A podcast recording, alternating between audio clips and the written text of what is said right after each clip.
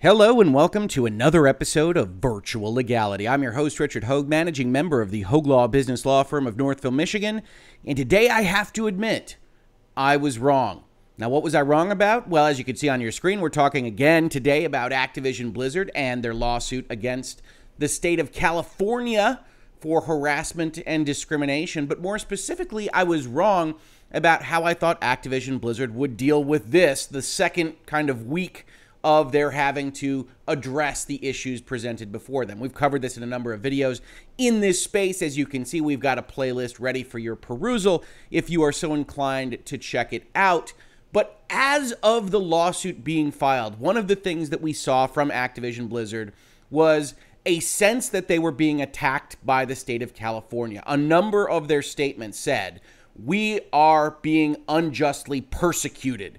And they said it in a fashion that I said in these videos was potentially problematic. In fact, was problematic because the employees didn't buy it. That led to the walkout, the open letter, all the other trouble that they have gotten themselves into. And ultimately, the messaging from Activision just wasn't good enough to help stem the tide. One of those messages was from Blizzard president J. Allen Brack, who we read through and looked at and pointed out some of the problems here. And so far as it felt like they were just saying they feel your pain, but then had portions of the letter that came off essentially as disingenuous. You've got here references to Gloria Steinem. You've got here a lack of positive items that they intend to change, basically saying, we are already the company you want us to be, which didn't ring true for a number of employees. In the face of all that, the last couple of days, we saw the Activision stock price absolutely tumble. You could see here as of this morning, we're down 12.33% this past month. You've got this overall decline and then this big jump down when Activision's messaging really left it and the employees effectively had a vote of no confidence in their leadership. Now, when that happened, it was always possible that Activision could decide to do something more drastic than just send emails and press releases. But people ask me about it. You'll see me appear on various shows, I think, this week talking about it. And I said I thought it was unlikely that leadership would change this week, primarily because in the face of taking a stance that California is absolutely wrong, that this is unjust persecution, and going out there with this kind of strong defense that Activision Blizzard had apparently planned, it always looked to me like a certain admission of guilt at that point in time. If you start to change leadership at one of these companies within 10 days of that lawsuit being filed and with fewer days than you saying that everything is fine and we're going to fight this tooth and nail, then it starts to look like you're admitting something. And more specifically, strategically, it starts to look like you're going in a different direction. Well, lo and behold, as of this morning, just a few minutes ago, Activision Blizzard appears to have selected taking that new direction. You can see on your thumbnail, heads start to roll, and indeed they did.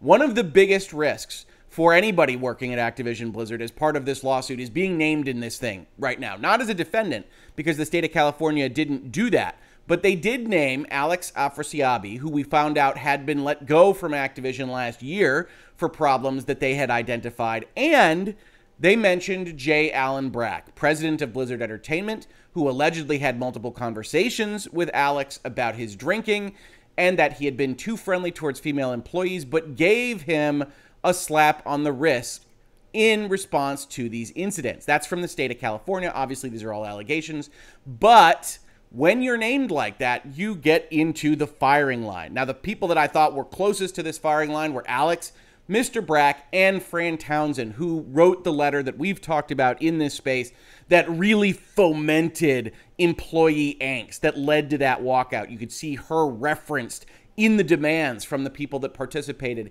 in that walkout. Nothing has happened to her as of this moment, but stay tuned. You never know what's going to happen in Activision World. Instead, what we see in this letter to the investors is President and Chief Operating Officer Daniel Alegre regarding Blizzard Entertainment. And he says, he sent this to all employees this morning.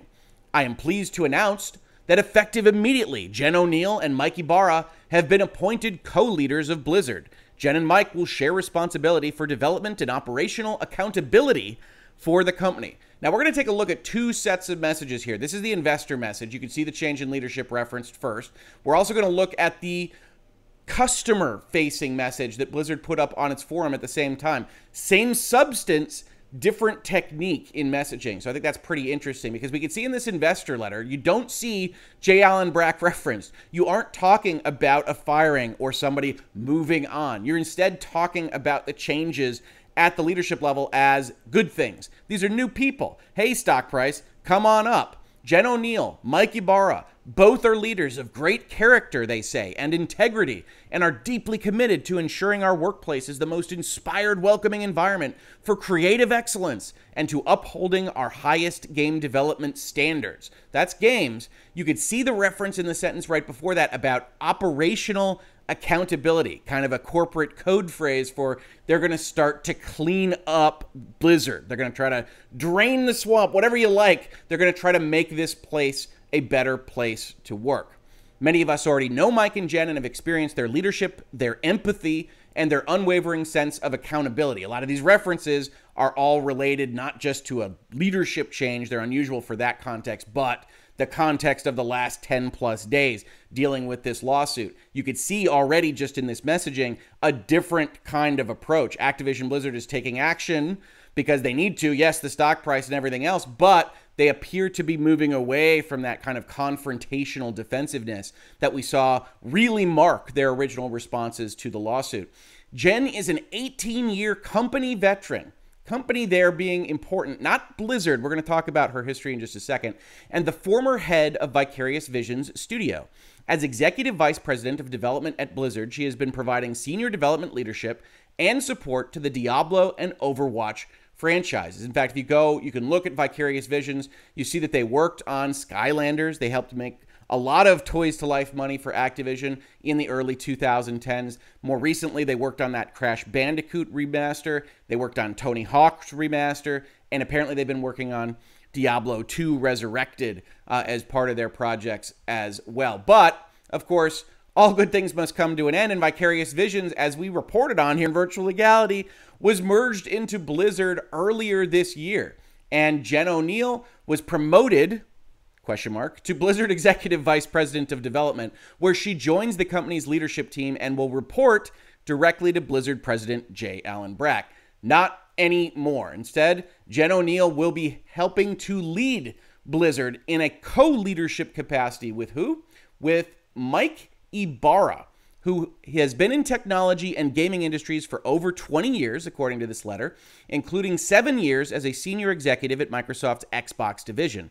Most recently, Mike was executive vice president and general manager of platform and technology at Blizzard, overseeing Battle.net and our development services organization. So, Mike Ybarra comes with a slightly cleaner slate. Now, Jen Oneal doesn't have a dirty slate or anything like that, except that she has been involved with Activision Blizzard at Vicarious Visions for a long number of years. Now, one of the interesting things about the California lawsuit is even though they reference affiliates and other parties related to Activision Blizzard as coming under the ambit of the California investigation, they don't actually reference the Activision Blizzard subsidiaries directly, other than Blizzard, who's really a part of the parent organization. So we don't know anything bad about Vicarious Visions. Uh, certainly, Mike Ybarra coming from Microsoft is useful for purposes of this kind of announcement because what you're trying to do is establish that this is a clean slate. This is a new thing that you're doing. We're going to make this a better place. And so you've got Mike from outside, you've got Jen from Vicarious Visions, which is outside.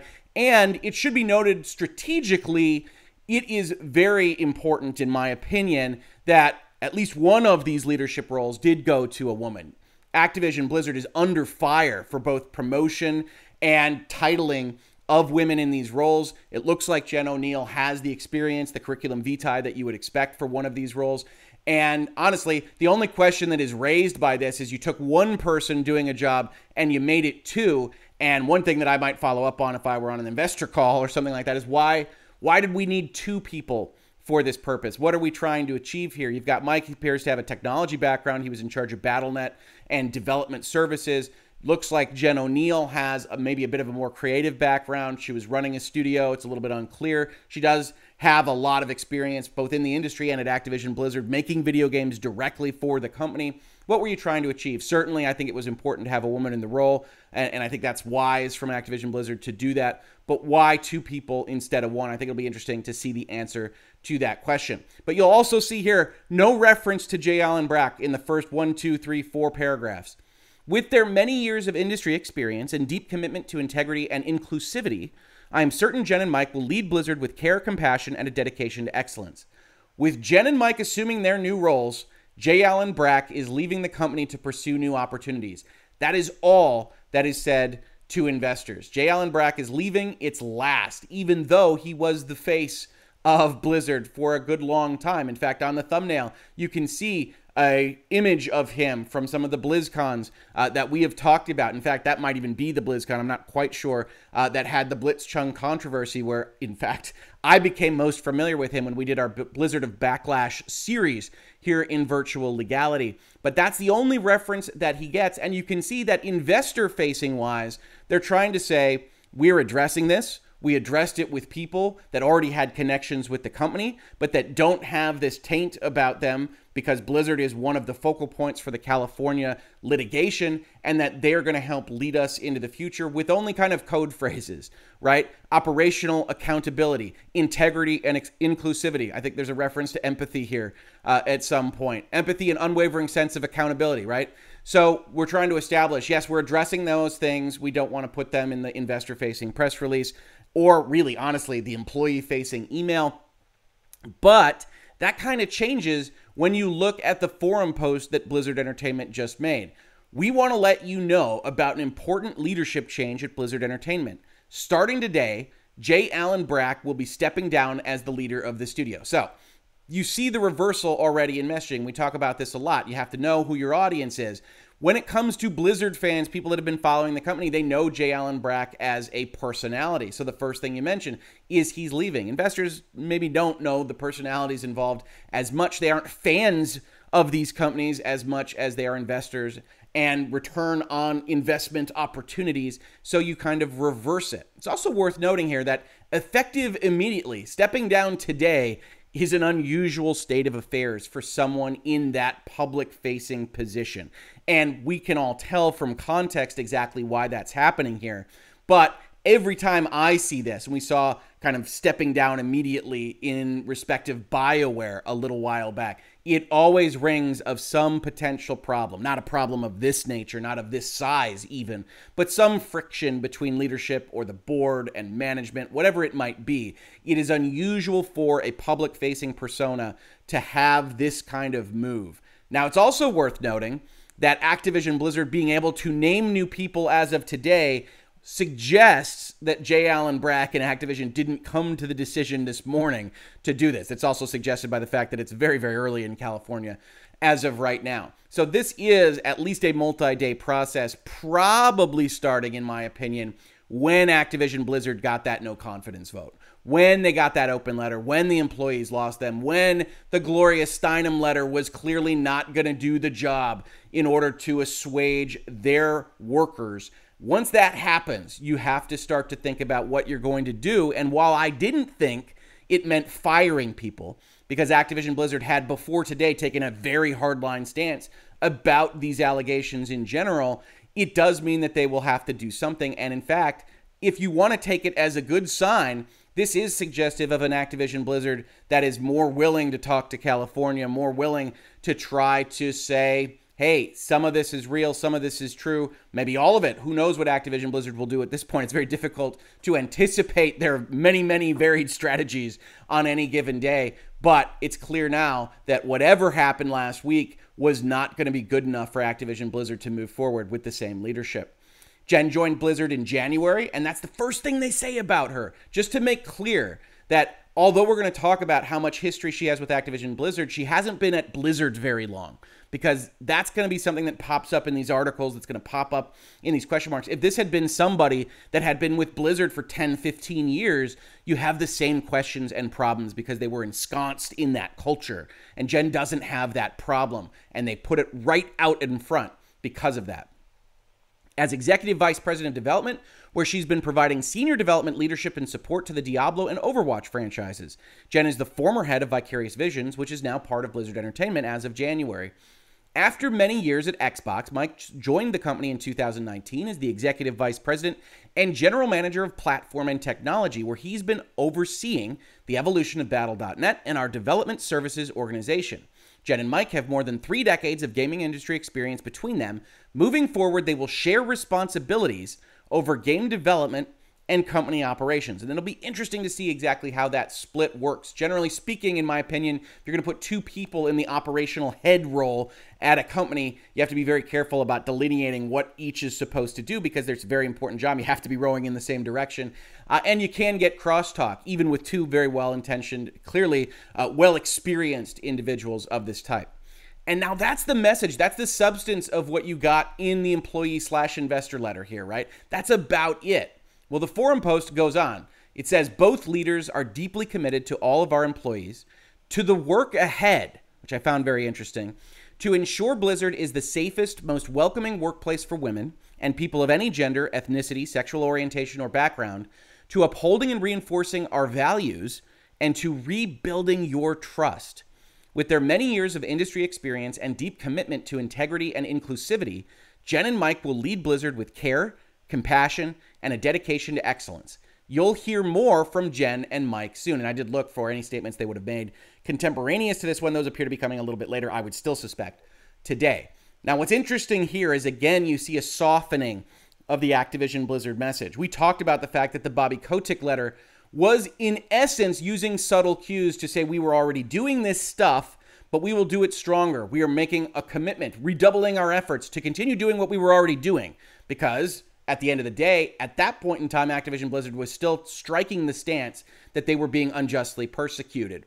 Here, you have something a lot softer. We are committed to the work ahead. Things aren't right at our company. We need to fix them to ensure Blizzard is the safest, mo- most welcoming workplace, to upholding our values. And most importantly, here is, I think, the first acknowledgement that I can recall about the fact that the employees really have issued that kind of no confidence vote. Rebuilding your trust. An acknowledgement that Activision Blizzard, Blizzard specifically, has lost the trust of individuals. Specifically here, because it's public facing, lost the trust of their customer base.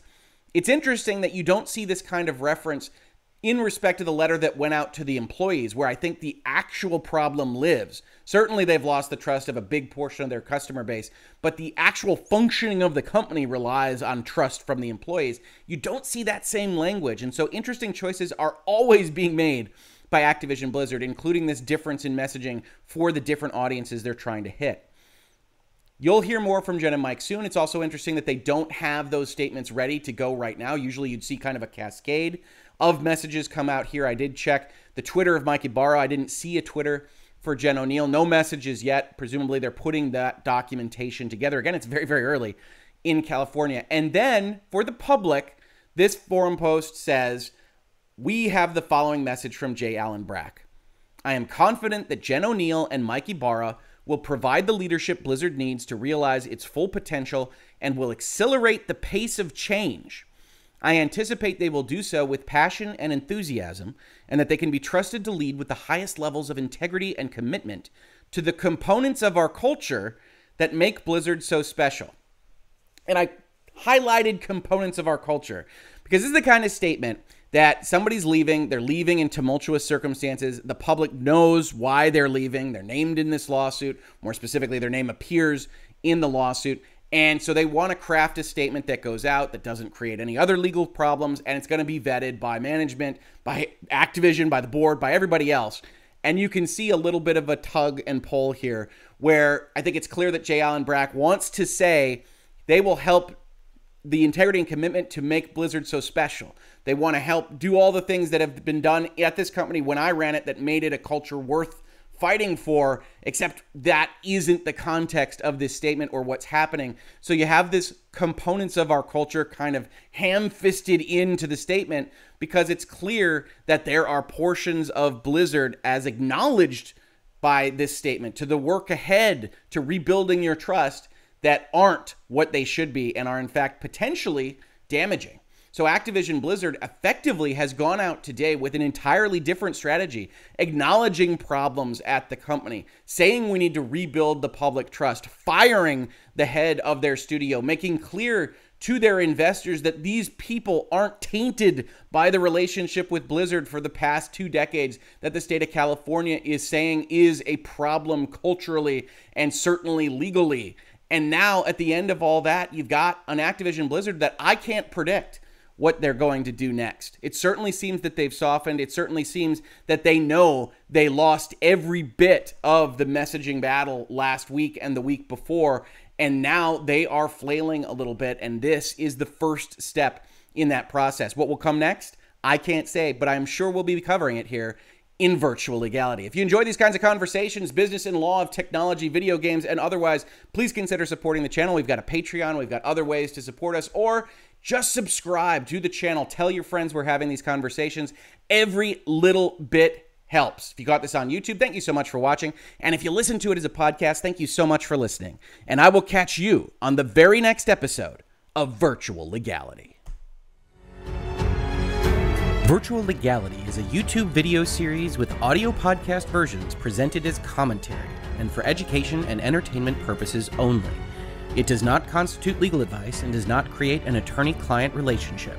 If you have legal questions about the topics discussed, please consult your own legal counsel.